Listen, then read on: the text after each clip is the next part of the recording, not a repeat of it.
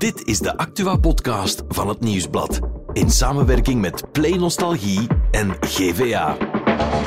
Het is donderdag 19 oktober en X, het voormalige Twitter, zou misschien uit Europa verdwijnen.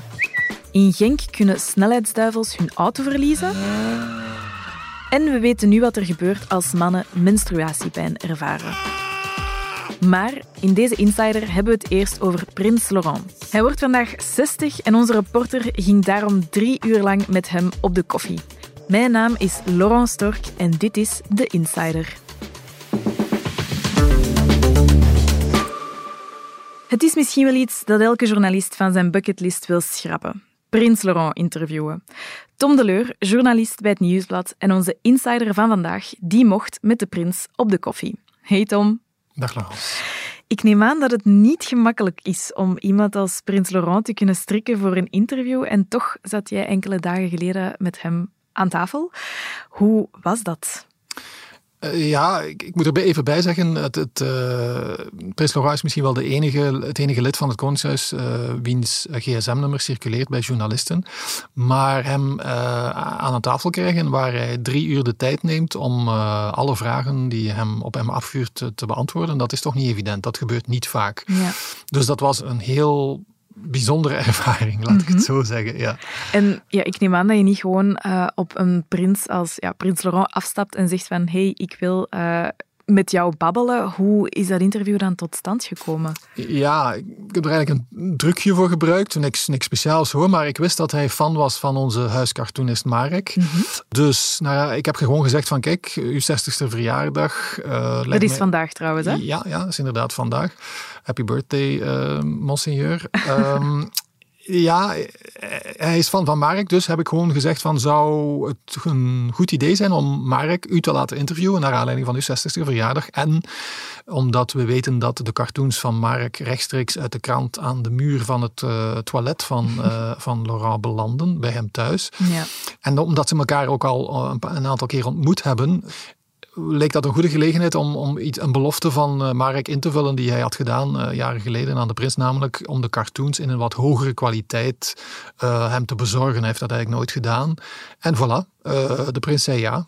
En als ik denk over het, het uitnodigen van een, een prins, dan denk ik uh, meteen aan de Princess Diaries. Dat is zo het dichtstbijzijnde voor mij. Um, gebeurt dat dan zoals in die, in die films, waarbij dat die dan ja, in een grote auto toekomen met heel veel security bodyguards? Is dat op dezelfde manier bij Prins Laurent of was dat toch anders? Nee, um, je moet weten dat Mark woont in het uh, centrum van Brugge. Niet het centrum, centrum, laten we zeggen, hè, niet het Belfort uh, waar, waar, waar alle lopen, maar wel echt binnen de, de stadskern. Ja. een klein uh, straatje waar geen enkele auto mag parkeren. En ik was eigenlijk aan het uitkijken naar de grote zwarte Mercedes-camionetten waar hij zich mee verplaatste, Prins. Maar het was een uh, Volkswagen Golf, mm -hmm. waar hij alleen in zat. En hij kon, uh, enfin, het was een, een, een uh, weliswaar heel snelle Volkswagen Golf. Dus uh, hij kon op de hoek parkeren. En de, de vrouw van Mark heeft dan al meteen een parkeerboete kunnen afwenden. Omdat er was een plaats gereserveerd mm. hè, voor, voor de prins. Omdat het daar nogal moeilijk parkeren is. En het was meteen een parkeerwachter. Het leek wel alsof het afgesproken was. Die op vinkenslag lag om hem te beboeten. Maar goed, ja. dat, hij mocht daar parkeren voor alle duidelijkheid. Hè. Het is niet dat er een, een, een parkeerboete is weggemoffeld. Hè. Ja. Maar nee, hij was dus alleen en hij kwam bij de straat eh, in zijn eentje eh, ingewandeld. En het vreemde is dat je bij zo'n mensen ja, je altijd wat voornamer gaat gedragen. Hè? Want je, ja, je spreekt die aan met monseigneur en dan je vraagt je dan tegelijkertijd af, waarom doe ik dat eigenlijk? Ja. Uh, dat is toch wel een mens als een ander. Maar ja, goed, daar hangt zoiets rond. Mm -hmm. uh, maar hij was dus helemaal alleen. En, uh, en voilà. voor je het weet zit hij, zit hij aan tafel om, om geïnterviewd te worden. Nu, Tom zat daar niet alleen. Onze huiscartoonist Mark die, uh, zat er ook bij, maar die konden we niet in onze studio krijgen, want die zit in Zuid-Frankrijk voor een expo. Maar we konden hem wel eventjes bellen. Mark, dan staat plots Prins Laurent voor de deur uh, bij u in Brugge. Welke indruk ja. gaf die u? Kwam die anders over dan verwacht? Uh, niet direct. Ik heb, ja, ik heb hem nog een paar keer mogen ontmoeten eigenlijk. En ja, uh, het is wel vreemd natuurlijk dat hij zo je straat binnenwandelt en langs je voordeur binnenkomt. En ik heb een, een, een, een nogal lage deur, dus hij moest zich bukken. Om, om, hij is zeer groot, hè. dus hij moest zich bukken. Uh, maar dat vond ik al interessant op zich, dat hij mij precies moest groeten als hij binnenkwam. Zo, uh, is omgekeerd toen. Ja, ja. dat werkt psychologisch al een beetje. Uh, ja, nee, maar ik, ja, ik heb hem al een paar keer gezien en hij was uh, zichzelf. Hè. Dus uh, ja, het, het, ligt ook niet voor de hand voor hem. Hij heeft dat volledige interview in het Nederlands gedaan, wat, wat toch ook niet evident is. als je weet dat je op iedere woord kan gepakt worden. En, ja. Dus ja, je deed dat volledig in het Nederlands en, en, en zeer goed ook, dacht ik toch. Ja, wat ik ook wel heel boeiend vond uh, om te lezen, uh, was dat hij ook zei, ik had uh, misschien graag eerder een interview met u gehad, omdat de tekeningen er dan misschien anders hadden uitgezien, of de cartoon die, cartoons die je ja. maakt. Ja, ja, ja. Is, ja. is dat beeld intussen van u veranderd, of gaat je dat ook aanpassen in uw cartoons? Ja, nee, nee hoor. natuurlijk, ja, dat, dat, is bij iedereen, iedereen die ik teken zal, dat, zal dezelfde opmerking maken. Nee, ik denk dat uh, Vladimir Poetin ook uh, zou zeggen, uh, moest je me beter kennen, zou je andere tekeningen maken. Maar natuurlijk, ik werk ook maar met het nieuws die voorhanden ligt, wat ik lees. En natuurlijk maak je dan waarschijnlijk in zijn ogen wel fouten. Dat, dat, dat zal wel zijn. Nu, als cartoonist kan je een, een prins natuurlijk ook niet naar huis laten gaan zonder een tekening. Wat teken je dan in godsnaam voor een prins? Ja, in dezelfde week had ik uh, het, uh, programma Interview met de geschiedenisgezin. En uh, dat was de aflevering rond Leopold III, waarin prins Karel ruim aan bod kwam. En ik moest direct denken aan, aan die prins eigenlijk. En zag daar uh, Prins Laurent ook in uh, zijn, ja, zijn levensstijl. Zo. En, uh, Prins Karel had gezegd, uh, j'ai sauvé le bro.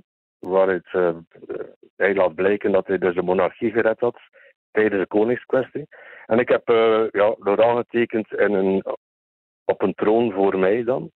waar hij mijn tekeningen bekijkt. En, en ik laat hem zeggen, j'ai sauvé le bro. Uh, dat staat ook een beetje op mijn, mijn tekening. Ik heb ook al mijn, uh, mijn berol gespaard. Eigenlijk. En, en, en was hij tevreden met de tekening? Ja, ik denk het wel. Ja. Uh, ik weet van vroeger al dat hij me dikwijls, allee, pakweg 15 jaar geleden, dat hij me altijd maar zei van waarom teken je mij zo dik? ik ben niet zo dik. allee, en, en dat klopte wel natuurlijk. Hè. En hij zei me ook, ik heb ooit 68 kilo gewogen. En ik heb hem toen gevraagd, was dat misschien bij je geboorte? dat stond niet in het interview, maar ik vond dat wel een grappig moment. Ja, uh, ja hij is natuurlijk wel, uh, ja, bijvoorbeeld als je de tekeningen van vroeger zag, terugzag uh, in, in die prins die ik hem gegeven heb. toen zei hij, ja, waar, ik heb die kin niet meer. hij had zo'n beetje een, een dubbele kin vroeger, toen hij veel zwaarder was. En zijn neus ook, uh, ja, uh, dat klopt toch ook wel eigenlijk. Hij heeft niet de typische neus van de, van de Coburgers, zo de haakneus, zo, heeft hij minder, heeft toch meer een, een ronde neus. Nu, die, die tekening, um, hij vond het dus wel goed. Weet je waar dat hij die heeft opgehangen? Want we weten van een tekening van jou, een, een cartoon, dat hij in zijn kleinste kamer um, ophangt. Heb je een idee van hoe mm -hmm. dat het nu zit met deze? Uh, wel, uh, ja, even me gezegd dat hij deze laatste tekening ging uh, in, in, ja, in zijn bureau ophangen. Oké, okay, dankjewel Mark. Dat was echt het. Maar ja. heb ik die neus? Mijn nee. broer heeft dat neus. Ja. maar ik ja. niet. Ja, ik weet dat je, dat je vroeger tegen mij zei, maar ook tegen zo Zij is een heel speciale. Ja. Want zij kan fotografie nemen en lachen tegelijkertijd. Ja, dat moet niet gemakkelijk zijn. Tom, we hoorden zo net Prins Laurent tijdens het, uh, het interview, maar het is ook het enige fragment dat we gaan laten horen. Hè? Want er is afgesproken dat we het, de audio niet uh, zullen brengen, toch? Hè? Ja, je moet afspraken maken en, en er is afgesproken om dus geen, geen geluidsfragmenten, maar ook geen beelden te draaien. Ik denk dat dat beetje te maken heeft met uh, wat negatieve ervaringen in het, in het verleden. Dus mm -hmm. ja, goed, uh, als dat de afspraak is, dan moeten we ons daaraan houden. Hè? Ja, hopelijk uh, krijgen we geen pronses aan ons been door dit kleine fragment. Nu, je zit daar dan hè, met Prins Laurent aan tafel. Um, voor mensen zoals ik, die nog nooit in contact zijn gekomen met de monarchie, of toch niet van zo dichtbij. Ja, hoe is dat dan? Uh, het eerste wat mij opviel was dat hij een heel dikke portefeuille had. Met, met veel geld of gewoon? Uh... Nee, nee, maar je, je weet hoe dat gaat. Hè. Iemand uh, heeft dan een kostuum aan en, en legt dan zijn gsm op tafel en hij legde daar dan zijn portefeuille op en daar zat ik weet niet wat er allemaal is, maar het, het zal geen, geen allemaal cash geweest zijn, hè, dat bedoel ik niet, maar gewoon ongelooflijk veel, ja, het was gewoon ongelooflijk dik. Dus, ja. dus, dus dat maakt hem ook wel ja, goed, maakt dat van iemand een mens. Dat is misschien overdreven, maar er was ook meteen iets om over te praten. Hè? Je had die cartoons, die lagen op tafel, uh, die Mark aan de prins wou geven. En dan heb je meteen iets, ja, enfin, hij nam die dan door en, uh, en dan heb je meteen iets om over te praten. Hè? Het ja. is niet dat je ineens over het weer moet beginnen om, om een beetje ja, een soort gesprek op gang te brengen. Hè? Het was dus een gemoedelijke sfeer, als ik het mij moet inbeelden. Ja, ja, ja eigenlijk wel. Ehm, een van de cartoons, ik herinner me nog, was een cartoon waarbij een aantal uh, honden in een zetel zaten en daarboven stonden de woorden Prins Laurent depressief. En ik hoorde nog Mark zeggen, ja, dat is uit de periode dat u een beetje depressief was. En toen zei de prins, ja, maar ik was niet depressief en, en was eigenlijk vertrokken voor een, een kleine monoloog waarin hij uitlegde dat hij ja, dat hij zich niet uh, een beetje de mond gesnoerd voelde, omdat hij zichzelf niet kon zijn. Hij kon niet zeggen wat hij wou, hij kon niet doen wat hij wou. En, en ja, dat bracht meteen een gesprek op gang. Enfin, mm. Het feit dat hij ontkende dat hij depressief was, vond ik wel opmerkelijk, omdat er toch ja, algemeen geweten is dat hij toch een tijdje uh, in behandeling geweest is. Hè, wat ook geen, absoluut geen schande is. Hè, nee. Als je zijn jeugd al eenmaal bekijkt. Hè, een heel moeilijke jeugd gehad. Mm. Dus... Uh, uh, maar goed, het, het, gesprek was wel meteen vertrokken, zonder dat het echt zo'n officieel interview hè, ja. uh, karakter had. Ja, zo echt vraag-antwoord. Ja, uh, ja hè, of, of van, ja, we beginnen dan nu. Hè. Enfin, dat, dat, was er dan wel op een bepaald moment, zei hij wel van, kijk, ja, maar het, het, moet niet over mij gaan. Enfin, wij dachten van, ja, het moet wel over u gaan. maar hij, hij, zei, ik hij bedoelde natuurlijk, wat wilt u weten? vertel, vraag maar. En, en ja, dat zei hij dan toch. Dus, maar hij kon dan gewoon van wal steken en, en, en, en, en de vragen stelde die hij wou. Ja, ik zie Prins Laurent enkel op de tv of ja, ik lees er dan wel um, iets over. Jij hebt hem in het echt gezien in levende lijven. Je hebt ook ja, een gevoel of zo kunnen voelen dan. Hoe, hoe zag je hem of wat voor iemand is dat dan? Um, ik vond hem bij momenten uh, grappig. Uh, hij, heeft, hij heeft zeker, zeker gevoel voor humor. Anders zou hij de, de, de cartoons van Mark niet kunnen uh, appreciëren die over hem gaan. En ook ja. hè, de moeilijkere thema's zoals, zoals Wendy van Wanten of, of wat dan ook aankaarten.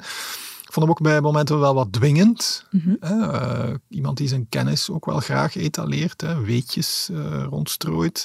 Ik denk ook het is een complex persoon, ja. denk ik. Hij is, uh, je voelt toch wel die frustratie boven borrelen. Hè? Dat hij uh, niet de, de, oudste is. Hè? Zo, dat zegt hij ook. Uh, hè? Waarom gaat alles naar de eerste, de oudste? Mm -hmm. dat is een beetje de rode draad door zijn leven. Het is iemand die zijn plaats zoekt in deze maatschappij, heb ik de indruk. En dan denk ik, ja voor iemand die 60 geworden is, moet het niet, wordt het niet snel ja. aan tijd om ze te vinden. Hè? Dat vond ik wel. Ja, want 60 is ja, bijna pensioenleeftijd ja, uh, voor de gewone mens. Ja, ja inderdaad. Hè, want dat is dan zijn verhaal. Namelijk, hij zegt, ik, ik mag niet werken, want ik, ben, ik krijg een dotatie, uh, dus een jaarlijks bedrag, waar ik het mee moet doen, hè, eh, ik en mijn gezin.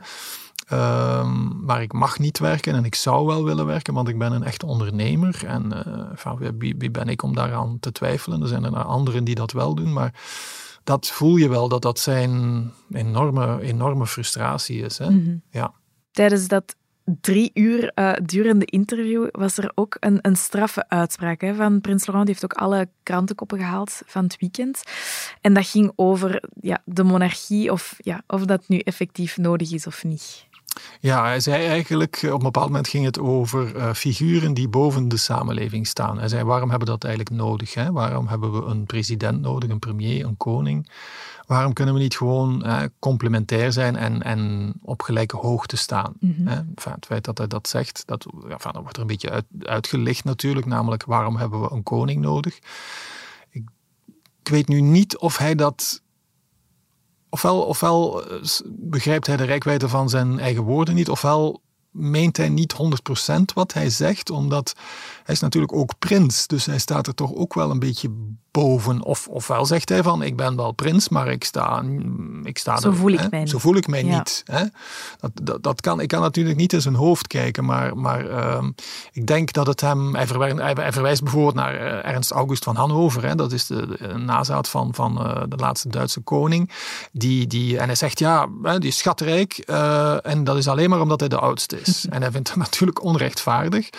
En hij vindt dus dat hij uh, ook benadeeld Ja, dat benadeelde, hè, dat, dat blijft, uh, ja, ja, dat blijft wel, wel, wel dingen. Dus ik, ik begrijp dat ook wel hoor. Maar hij kan daar geen vrede mee nemen. Hij, vindt het, hij vindt het verschrikkelijk onrechtvaardig. Ja, nu die storm is een beetje gaan liggen over die uitspraak. Heb je hem sindsdien nog gehoord? Hij heeft mij nog een paar keer gebeld. Um, Daarover dan? Of? Ja, dat had met die storm te maken, ja. omdat hij hij, uh, we weten dat hij, uh, laten we het voorzichtig uitdrukken, dat hij op zijn uitspraken gewezen is hè, door mensen in, uh, in, de omgeving van de koning. Mm -hmm. En ja, ik, ik, begrijp hem wel een beetje hoor.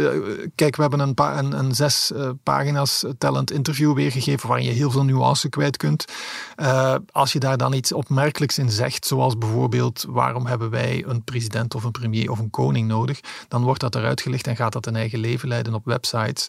En ja, Goed, wij schrikken daar niet meer van, omdat dat nu eenmaal de realiteit is, anno ja. 2023. Maar hij blijkbaar nog wel. Dus hij wou daar eventjes nog de, de, de violen stemmen. En eigenlijk, ja, ik, zijn bezorgdheid daarover uiten, laat ik het zo zeggen. Want hij was niet boos of, of maar een beetje ontgoocheld in andere journalisten. Want ja, hij kreeg dan ook telefoon uit Nederland. Uh, van, van wat minder, uh, laten we zeggen, respectabele journal journalisten.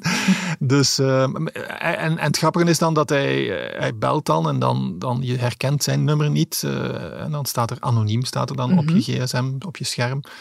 En dan zegt hij, ja, ik, ik ben het. Hè.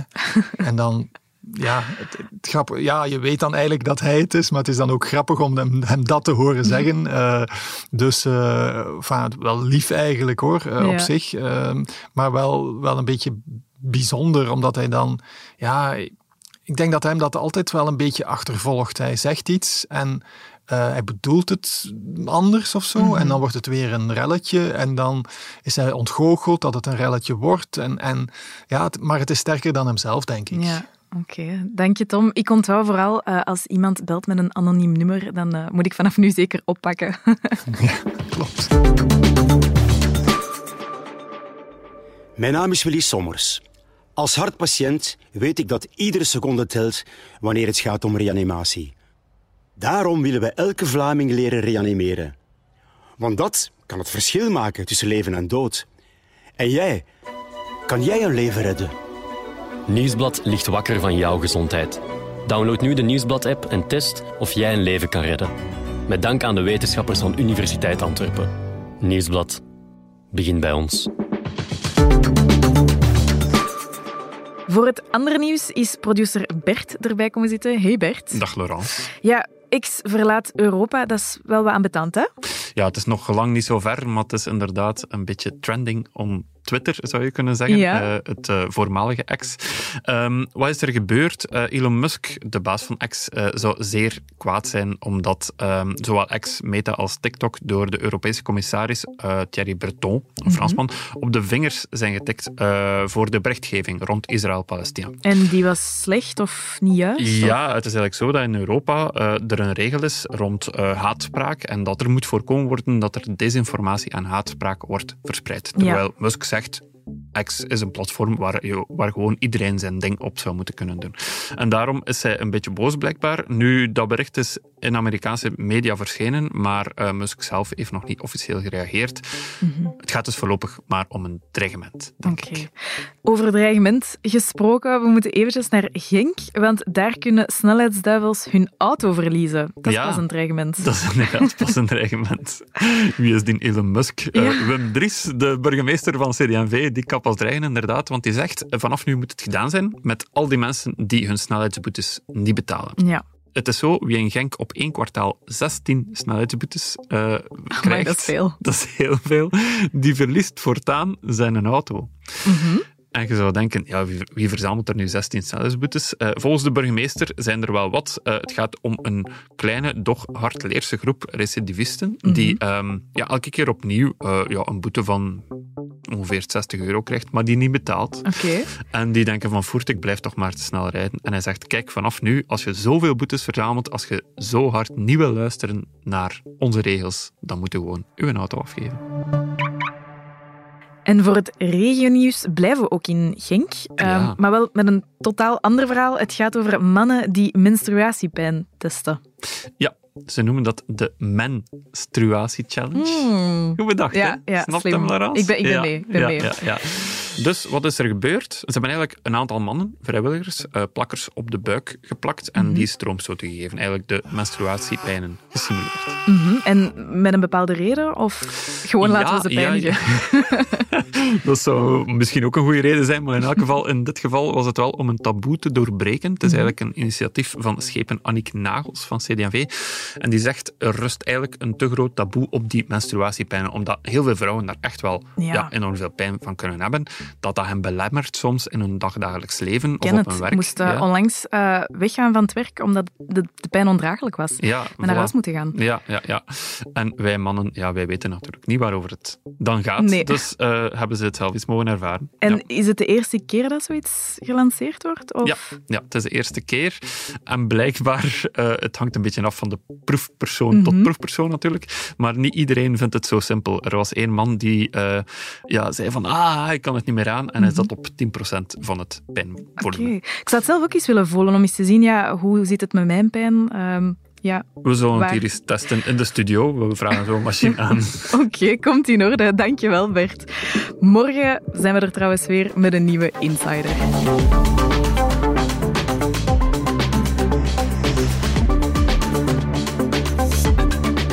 Dit was Insider, een podcast van het Nieuwsblad in samenwerking met Play Nostalgie en GVA.